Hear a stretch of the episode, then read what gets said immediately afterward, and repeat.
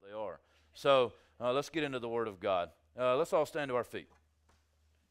I want to be uh, talking with you this morning, uh, briefly, obviously, uh, out of Romans chapter 13, uh, verse 14. And I want to talk to you about getting busy, which is fitting for today. All right? So let's read the scripture together. I'm going to read verses 11 through 14. Uh, and uh, then we'll just kind of get in as deep as we can. Romans chapter 13, verses 11 through 14. Besides this, you know the time, that the hour has come for you to wake from sleep. For salvation is nearer to us now than when we first believed. The night is far gone, the day is at hand. So then, let us cast off the works of the darkness and put on the armor of light. Let us walk properly as in the daytime, not in orgies and drunkenness, not in sexual morality and sens- sensuality, not in quarreling and jealousy, but put on the Lord Jesus Christ and make no provision for the flesh to gratify its desires. You may be seated. May God bless the reading and the hearing of His word. This morning, I want to talk to you just a little bit about uh, waking up and getting to work. Waking up, it's time for work. So, as we have seen this morning already, there are a lot of people who are at work, who are working presently for the Lord Jesus Christ. And a lot of them are doing it in an imperfect way. We're imperfect human beings, but they're working. Okay? Many of us are sleepy Christians, and we need to awake from our slumber. We need to arise out of our sleepiness, out of our beds. We need to get dressed because it's time to go to work. How many of you enjoy sleeping? How many of you have a hard time getting up in the morning? Why do you have a hard time getting up in the morning? Because you like sleep. You enjoy sleep. Now, what are some truths about sleep that cause us to enjoy it so much? One, I believe, it's not hard. As a matter of fact, I can't think of a human experience or activity that is less hard than sleeping. Now, some of you insomniacs in here, you're like, well, you don't know me because I fight to sleep, right? But for the normal people in here, one of the most enjoyable activities is sleep because it's the easiest activity. As a matter of fact, it could almost be called a non activity because you're not doing anything. You're just sleeping. And I do believe that sleep is a good thing. We're commanded in the scripture to rest, that we need to rest. Now we know that Christ is our rest, but obviously, God created us in such a way that it is good for us and necessary for us to rest. The problem is with like with any good thing, a good thing used in a wrong way results in a bad thing, which in my opinion is the very foundation of what sin is. See, I don't have time to get into it, but the theory that I have on sin and the origination of sin is that sin is not a thing. Sin is a misuse or it is an absence of the proper use of a good thing. For Satan is not a creator, God is the creator. And God, everything that God created is good. What then is sin? Sin is misuse of God's good things. You can apply this to any sin, think about it. Whether it's drinking too much, whether it's sleeping too much, whether it's eating too much. Nobody likes to talk about that sin, right? If you eat too much, then you've committed a sin known as gluttony. If you work too much, it's a sin. If you sleep too much, it's a sin. What is the sin called when we sleep too much? Laziness. But sleep is a good thing. It's a wonderful thing. But it is a thing that can overcome us when the thing that we are doing becomes more important to us than the God we are serving. And at, and at this time, we transition from talking about physical sleep, which can be a sin when we do too much of it, to spiritual sleep. That you see, the same thing applies to us spiritually, that it's easy to sleep, isn't it? It's wonderful to sleep. As a matter of fact, it'll cause you to continue to hit the snooze button, which I have a problem with myself too. It'll embarrass you sometimes. Just ask me when I came late to our systematic theology class on Wednesday morning, and I was 30 minutes late, and I'm supposed to be leading the thing. I didn't even hear that alarm. And Dakota hadn't been to systematic theology in like eight months. Not literally, more like eight weeks, because I didn't hear my alarm. AJ, just so you know, he blames it on you every single time. Yes, I will call people out. You knew that when you came here or learned it very quickly. But I call me out too, though, so. Well, here it says, besides this, you know the time. You know the time that the hour has come for you to wake from sleep. What does he mean? You know the time. okay, now I, am I'm, I'm. If you wanted to start this whole thing about it's the end time, it's the end. Well, the end is near. The end is near. I'm not making fun of somebody saying that. Well, probably I kind of am, but I'm not actually because the end, I think, is near, but I think the end has been near for quite a while. In the grand scheme of things, you know, a thousand years with the Lord is like a day, and a day is like a thousand years. We don't know when the end is coming. But what we do know is that in Paul's day, the end was near. So I think that we're fairly comfortable and within reason to say that in our day, we're more near. Just a observation. The end is more near now than it was when this was written. Okay? So, whatever Paul's going to say is going to apply even more uh, uh, importantly, maybe not importantly, more uh, immediately, with immediacy behind it, than it even did to them.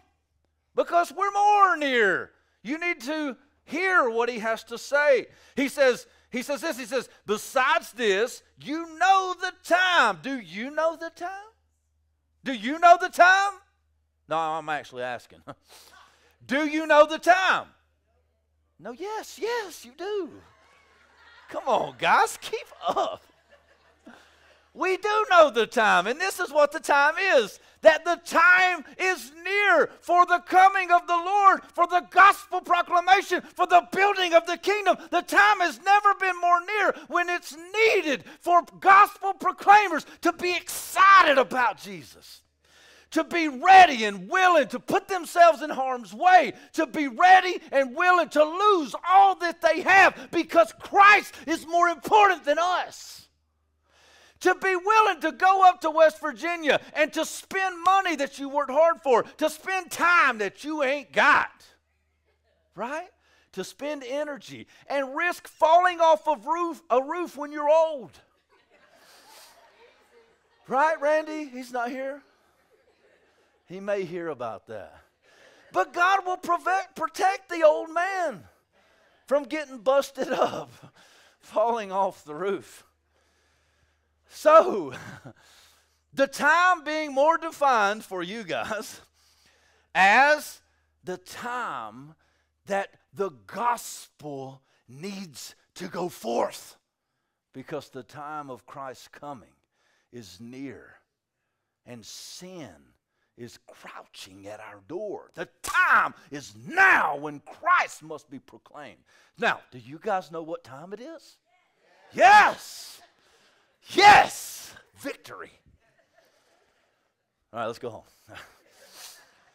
Besides this, you know the time that the hour has come for you to wake up. So, this is part of that time as well. The time is a time when sin abounds, when the desires of the flesh abound, and when, when moronic ideas and insanity are being uh, proclaimed in the streets as normal, as, as, as common.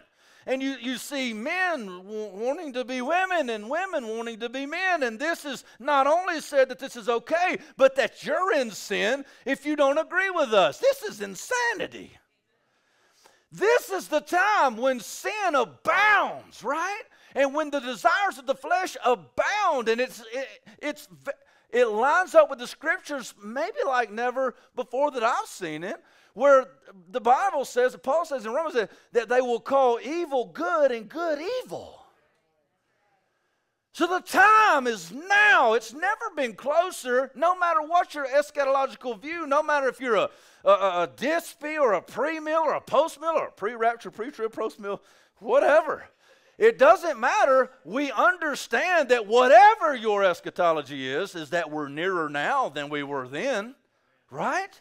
And so we're, we're needed more now, at least in a more immediate way that this applies to us, is that we need to go. The time is now. And what's that time? The time is the time where the uh, sins of the world are more evident than they've ever been. The need for the gospel is more uh, needed and, and more imperative than it's ever been. And it's time, because of that, to wake up. To wake up. Now, what does it mean to wake up? You say, well, I thought that waking up just meant salvation. I believe that's part of waking up. Right? Before Christ, before salvation, we're dead in our transgressions and sins. We're, we're separated from Christ. We're, we're, our eyes are closed. We're, we're asleep. We're dead. We're, we're not awake. We're not, we're not aware. We can't, we can't grasp the things of God, right? There, there's need for an awakening. But part of that way, awakening too is not just an awakening to justification, but an awakening to sanctification, motivation, and getting out of your seat, getting out of your house, getting out of the church walls, if you consider this building a church, and getting to work in the streets. Everything good? At our house? It's the solar guy. I went up there and checked on it earlier. Just tell her it's the solar guy. there, I checked the ring, and there was a there was a guy at our house, so I, I ran up there right quick, and he said, "Man, they ain't tell y'all I was coming." I was like, "Nah, bro, they ain't told me nothing."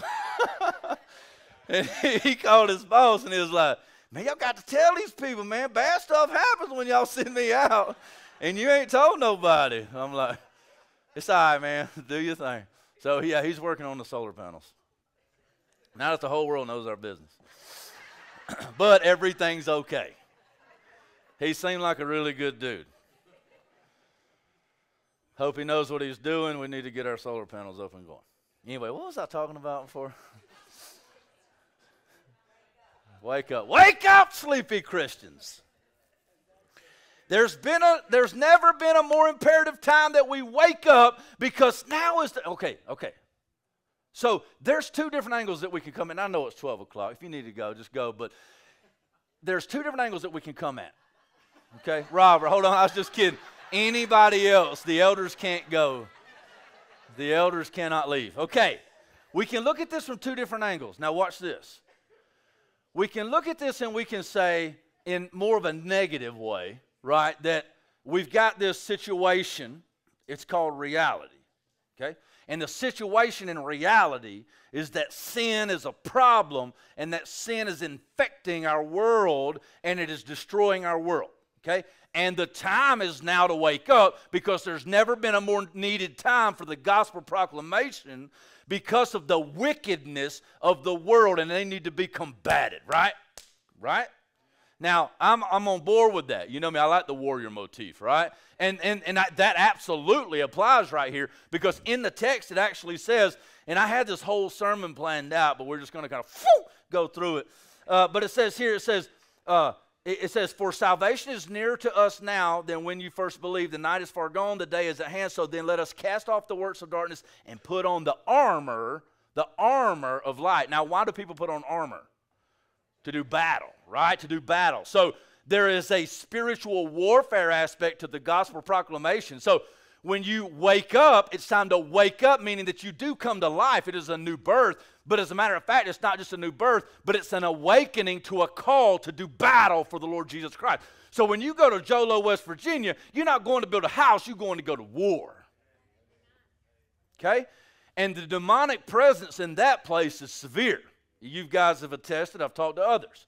When you go into uh, these uh, different places where prostitution is so heavy in the red light district and you're doing these these mission projects there and you're proclaiming the gospel you can feel I'm, I'm, I, I know you can feel the the demonic presence. Can you not? The darkness. The darkness is so thick and so heavy. Uh, my brother matt brock who i hope to have sometime we want to partner with him so many people to partner with right get y'all's pocketbooks out baby the gospel's going forth right? And I, am giving two. I'm giving two. We're going to give together, right? Because these men are on the ground doing the work, okay? All right? These men are on the ground doing the work. These women are on the ground doing the work. So the least we can do is we do our jobs and we can give, right? We can give. We can invest in ministry and your money is well spent. I don't talk about money much. I don't take a paycheck from here, so I'm not getting anything from it. So I say with you, not to you, let's give and let's invest and let's back these guys and these women who are going overseas, who are going states over, who are going to these different places to build and to do and to preach, to proclaim and to do the work of the ministry. And my brother Matt Brock is preaching uh, every Wednesday, and he's, he's got all kind of people outside the abortion mill, the murder clinic in Greenville, and we're seeing babies being saved. We're seeing ministry being done, and it's growing, and, and, and, the, and the gospel is going forth. But I, I, saw a video of him the other day, and he was beat down a little bit. You can tell my brother was beat down. And it was because he was there by himself, and the wickedness, the wickedness that was just so thick, and the attacks that was leveled against him. And this couple who uh, were just cussing him out and cursing his name and, and, and heaving insults and, and curses on him, got their little, like, eight year old girl out of the car. And, the, and she's weeping, sobbing, like heaving, crying, so because she's scared to death. And they have her uh, cursing at him and, and, and symbols holding up. And she's not, she's weeping and hovering her head down, and they make her hands make the symbols to, to, to do this to the man of God who is just pleading with them to consider Christ and to save their baby. The demonic, so we can go from that angle that we as, as, as men and women of God, proclaimers of the gospel, carriers of the light into the dark places, that we mount up and we go and we do war. We put on our, our armor and we go do war. That's one way of looking at it. I'm all for it. Let's do it. Right, right let's do it. But there's another thing too. There's the warrior motif, then there's a farmer motif. And you know what? You know what is true about a wicked and perverse generation? That oftentimes, I won't say every time because sometimes it's just hard heartedness and that's why they're like that. And I do believe that America is under judgment right now. But that oftentimes the darkness and the, the the prevalence of sin and, and this abundance of sin and fleshly desires makes for a rich soil in which to sow the seeds of the gospel. Now, to some, the ones that you're doing warfare with, you may need to go to war with them, but, but some have been wounded by that wickedness too. And they are the ones that God is preparing their hearts to be rich soil for the seed to be planted and for there to be a massive harvest. 4,500, say?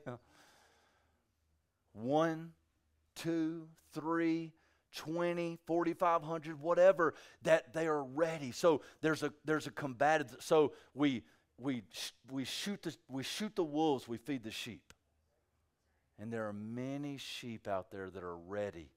They are ready and they're looking for King Jesus. So the time is now, and I'm, I'm out of time. The time is now. I'll tell you this this last thing. Let's skip down to the bottom. So I've partially covered my sermon, but this is this is good. It's okay, it's, and it's perfect for what we've been looking at today. So the time is now. What time is now? The time is now when sin is at a great high. I don't know if I'll say all time high. Paul was dealing with some junk in Corinth, okay? I, I don't know. But I know it's at a high right now. I mean, look at our government. Look at the things that they're saying. So we know that the time is now that sin is at a peak. And that time is a is significant because that time is the time that we need to wake up, which we know is part of salvation and justification. That's fine. That's great. That's wonderful. You're saved. But it's more than that. It's time for you to put on the armor of God. It's time for you to step up and to step out. It's time for you to stop hitting snooze and get your tail up out of the bed and to, to don your armor. To put on the armor of light. What does that mean? That's very lofty language and it sounds very poetic and it's nice. But what does that mean? Skip down to verse 14. No, let's just read through and we'll focus on 14. Besides this, you know the time that the hour has come for you to wake up from sleep. For salvation is nearer to us now than when we first believed. The night is far gone, the day is at hand. So then, let us cast off the works of darkness and put on the armor of light. Remember the word put on. Put on the armor of light. Let us walk properly as in the daytime, not in orgies and drunkenness, not in sexual morality and sensuality, not in quarreling and jealousy, not in these sinful, disgusting things, but how? But put on the Lord Jesus Christ and make no provision for the flesh to gratify its desires. Put on the Lord Jesus Christ. You put on the armor of light. You put on the Lord Jesus Christ. So you know what that means? It means, as in several other places, Galatians 3.27, uh, one comes to mind, is that we clothe ourselves in righteousness. We clothe ourselves in the Lord Jesus Christ. It means that we are so covered and consumed in the person and work of the Lord Jesus Christ and with the gospel of the Lord Jesus Christ that when people see us, they see Him. And when they see Him, they're radically transformed and saved. You say, you can't save nobody. You can't do nothing for nobody. You are a weak, mere human being. But when you don the Son of God, and when you walk into the darkness, the darkness is dispelled. Amen? Amen.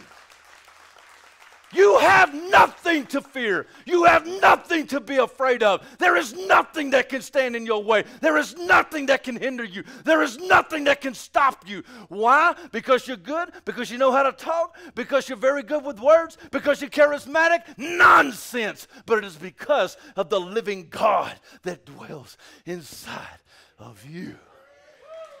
Woo! And listen to me, folks. I ain't preached like this in a minute, so I'm going to go head on for a little bit.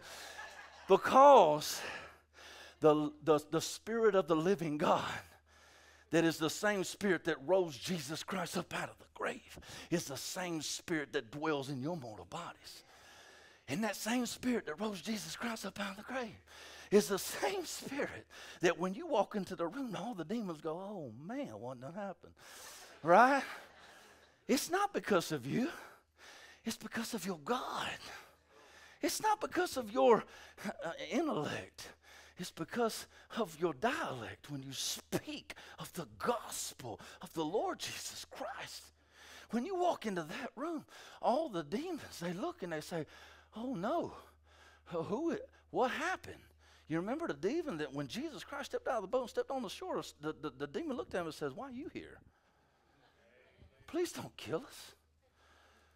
You know, we don't, we don't lack a gospel that can transform this world. We lack a man and a woman brave enough to be empowered by God to go into the dark places with the gospel that'll transform this world.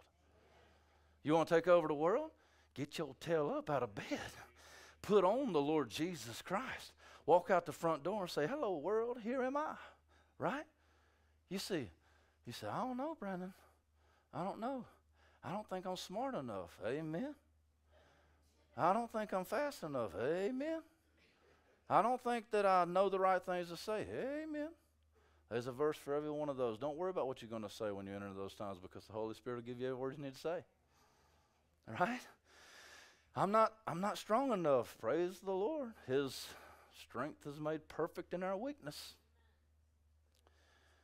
Listen, I think as Hambone says fairly often, it's not your ability, but it's your availability. Now that's kind of corny, but Hambone's super corny anyway. but it's it's wonderful. Corny is wonderful when Hambone does it. Please, you don't do it. You can't pull it off. but Hambone's got a wonderful corny attribute. And some of his little sayings are like, that's so great. right? But it's true. Like, it's not your ability, it's your availability. And, and God is looking. As a matter of fact, the stupider you are, the better, right? Because, and, and I'm looking at, and I'm thinking I'm going to preach in a couple of weeks on David taking the census, right? In, uh, in, in Chronicles, he did, he did it also in 2 Samuel, I think, verse 30, uh, chapter 34. And, and anyway, David takes this census of all the people, and the Lord like, gets really, really mad about it and ends up killing like 70,000 Israelis because David told Joab to count the, count the troops.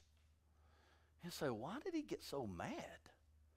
Well, there's, first of all, he explicitly commanded him not to do that. But second of all, I think this is one thing, and I'm not going to start preaching that text today, okay? We're about to.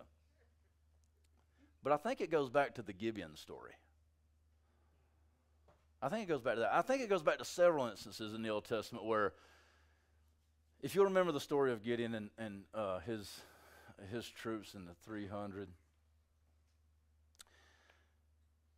God's doing this work, and He's like, "Look, you, you're about to go to you're about to go to war, but you've got too many soldiers. You've got too many. I think He had like 300,000 or something to start out with, and uh, the Lord's like, Nah." That's too many. If you win with that many, like they'll think that you were just, you know, you had enough. But I need to get the glory. You know, God's like, I want all the glory. So he's like, listen, tell all the ones who were cowards to go home. Give them a chance, right? And so he, you know, he announced to them, and then a bunch of them just left because they were scared anyway. They didn't want to go to war. They're like, yes. And so he's still left, I think, with like 30,000. Uh, I didn't prepare for this, so the, you go look at the numbers yourself. I think 30,000. Well, then he's like, eh, still too many. Like if you win with 30,000, they might think that, you know, you had 30,000 really good ones and you did it on your own power because you had so many. He's like, listen, take them down to the water and tell them to drink. And some of them will drink one way and some of them will drink another way. And the ones that drink the other way, I'll take those, right? And all indications of the text, it's like it's the most ignorant men of the way that they were to drink because some of them, you know, it says they stooped down and they drank like this, like sophisticated. I just it, now this is all conjecture, right? And when I'm reading the text, I'm like, why the? And this is just what in my mind, you know, it seems like all the ones that stoop down. He said all the ones that stoop down and they drink with their hand, like proper gentlemen, right? That those tell them to go home. Well, which ones should I keep, Lord? Keep the ones that like get down and lap it up like a dog. And there was only 300. there were like 300 of these stupidest men that were just lapping this water up like a dog, you know. And he's like, oh, that's the guys. Those are the ones. And I'm sure Gideon's like, oh, Lord. You know.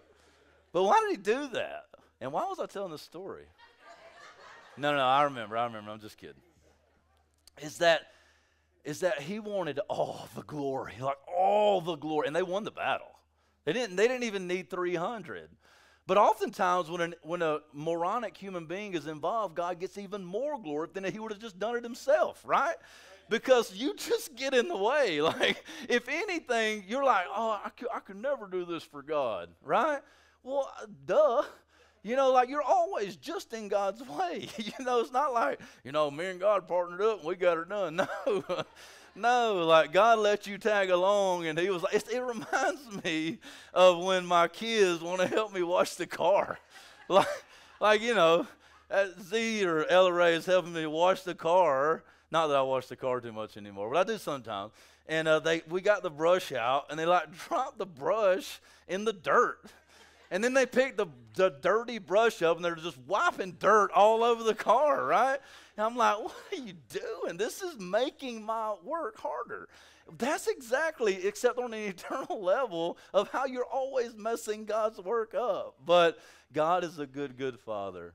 And He's like, look, I don't need you to come along so that I can get it done, but I'm offering for you to come and be a part of the work I'm doing. You know, the old the old punchline against the sovereign grace guys like, why don't we do anything at all if God's sovereign? God just do it himself. Well, surely you don't think in your theology that God needs you to get it done. That's moronic. That's stupid, right? Sorry if that's your theology. I didn't mean to hit you.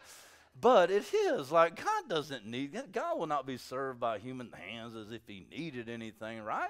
God doesn't need anything from us, but the one, most wonderful thing is, and the truth of the scripture is, is that God desires you to come alongside. And He's going to allow you to come alongside and get to get your hands dirty and get to be a part of a work that He's doing that can't be stopped, right? If it depended on you, man, we in a mess, right? If it depended on me, I mean, just look at how big of an idiot I've sounded like up here in the last 20 minutes, right? If it depends on me, we got problems. If it depends on you, we got problems. But it doesn't. It depends on God who can't fail, and He's inviting you to come along. So I say unto you today, wake up. Put on the Lord Jesus Christ and make no provision for the flesh. Don't even give a crack in the door to the flesh. All it's going to do is hurt you and it's going to hinder the gospel. Set all that to the side. I'm preaching to me now. Set all that to the side. Do away with that. Be done with that in the power of the gospel that you proclaim to others, right?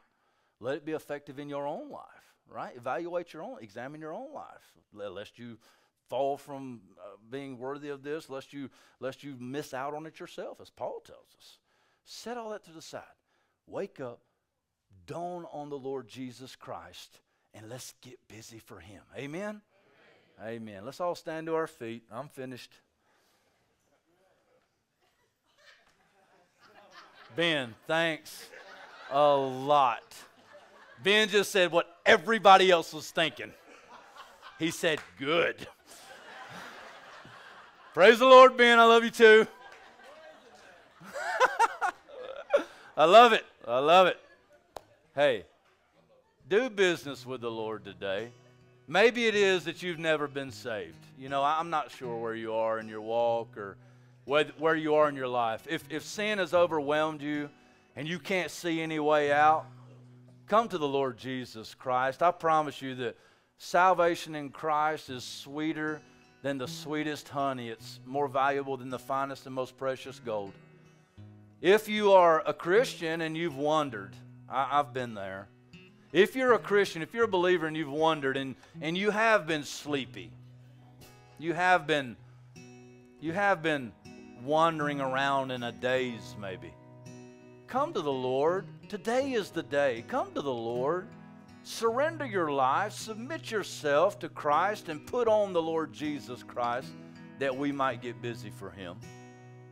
And let's keep on pushing. I want to say the last thing is I'm so proud of you. From a pastor, an imperfect pastor, I promise you.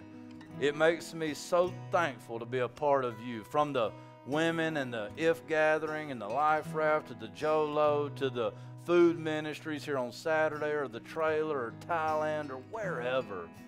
I'm so thankful and you encourage my heart so much to see so many of you just after it for the Lord Jesus Christ. I know it's not on your own power. That's what's so encouraging. It's that Christ has really moved on you and He's pushed you and He's motivating you and He's carrying you.